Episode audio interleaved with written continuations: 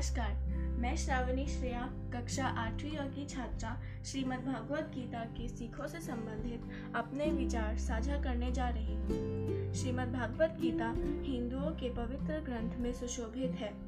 यह भीष्म पर्व से लिया गया एक आदर्श संवाद है। आज का श्लोक गीता के अध्याय तीन, श्लोक पच्चीस से, जो कर्म योग से लिया गया है, जिसमें भगवान श्री कृष्ण अर्जुन को अज्ञानी तथा ज्ञानवान के लक्षण तथा राग द्वेष से रहित होकर कर्म करने के लिए प्रेरणा देते हैं।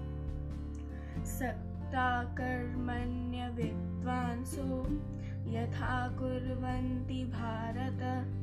कुर्यात् विद्वांस तथा सक्तश चिकेशु लोक संग्रहम अर्थ कर्म में आसक्त अज्ञानी लोग जिस प्रकार कर्म करते हैं लोग शिक्षा के इच्छुक ज्ञानी व्यक्ति भी उसी प्रकार ही अनासक्त होकर कर्म करते हैं।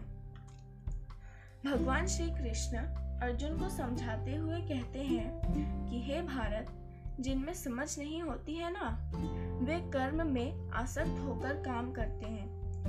विद्वानों को, समझदारों को बिना लगाव के कर्म करना चाहिए। क्या यज्ञ करने से हम ज्ञानी हो जाते हैं? क्या केवल कर्म करने, कर्म के सही विधि करने से हम ज्ञानी हो जाते हैं? नहीं, कर्म करना है, लेकिन आसक्ति या लगाव नहीं रखना है। और ऐसा करना आसान भी नहीं है।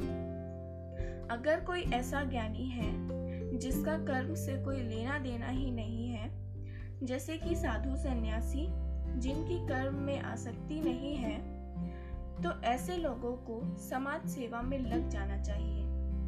ये उनके लिए कहा गया है, जिन्हें लगता है कि दुनिया छोड़ सन्यासी बन जाने से भगवान या सत्य की प्राप्ति हो जाएगी। धन्यवाद।